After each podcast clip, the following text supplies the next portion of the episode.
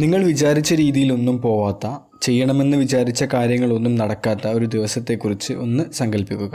ഒരു waste day ആണ്, ഒന്നും അങ്ങോട്ട് ശരിയാകുന്നില്ല എന്നൊക്കെയുള്ള തോന്നൽ സ്വാഭാവികമല്ലേ? ആ ദിവസം നിങ്ങൾക്ക് നല്ല തലവേദന ഉണ്ടായിരുന്നു.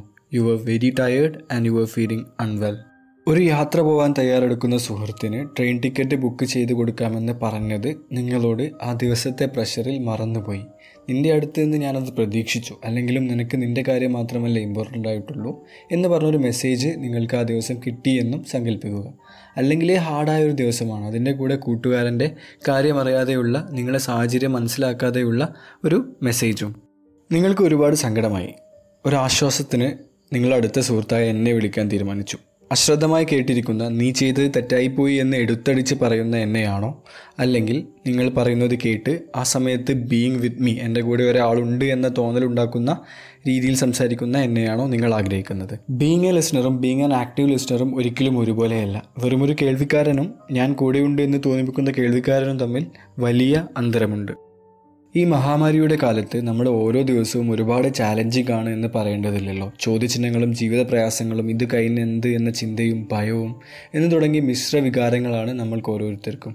അതെല്ലാം ചിലരോട് ഷെയർ ചെയ്യാനും സ്വയം ഒന്ന് എക്സ്പ്രസ് ചെയ്യാനും കുറച്ച് ആശ്വാസവാക്കുകൾ കേൾക്കാനും കഴിയുക എന്നത് വലിയ ഭാഗ്യമാണ്. അങ്ങനെ ആളുകളെ സഹായിക്കാൻ ആക്റ്റീവ് ലിസണിങ്ങിന് കഴിയും. കാതുകൊണ്ടും ഹൃദയം കൊണ്ടും കേൾക്കുക എന്നതാണ് ആക്റ്റീവ് ലിസണിങ് എന്നതുകൊണ്ട് ഉദ്ദേശിച്ചത്. നിങ്ങളുടെ സാഹചര്യങ്ങൾ കൊണ്ട് മാത്രം സുഹൃത്തിന് ട്രെയിൻ ബുക്ക് ചെയ്യാൻ മറന്ന നിങ്ങളെ ഞാൻ കേൾക്കേണ്ടത് ജഡ്ജ് ചെയ്യാതെ, ക്ഷമയോടെ, പക്ഷപാതിത്വങ്ങളില്ലാതെയല്ലേ, നുറുങ്ങുമണികൾ പോലെ ചോദ്യങ്ങൾ ചോദിച്ച് നിങ്ങൾക്ക് പറയാനുള്ളത് പറയാൻ അവസരം തരികയല്ലേ ഞാൻ ചെയ്യേണ്ടത്? അതിലെല്ലാം ഉപരി നിങ്ങളോട്, നിങ്ങളുടെ വികാരങ്ങളോട് ഞാൻ കാണിക്കേണ്ട റെസ്പെക്റ്റ് അതീവ പ്രാധാന്യം അർഹിക്കുന്നില്ലേ?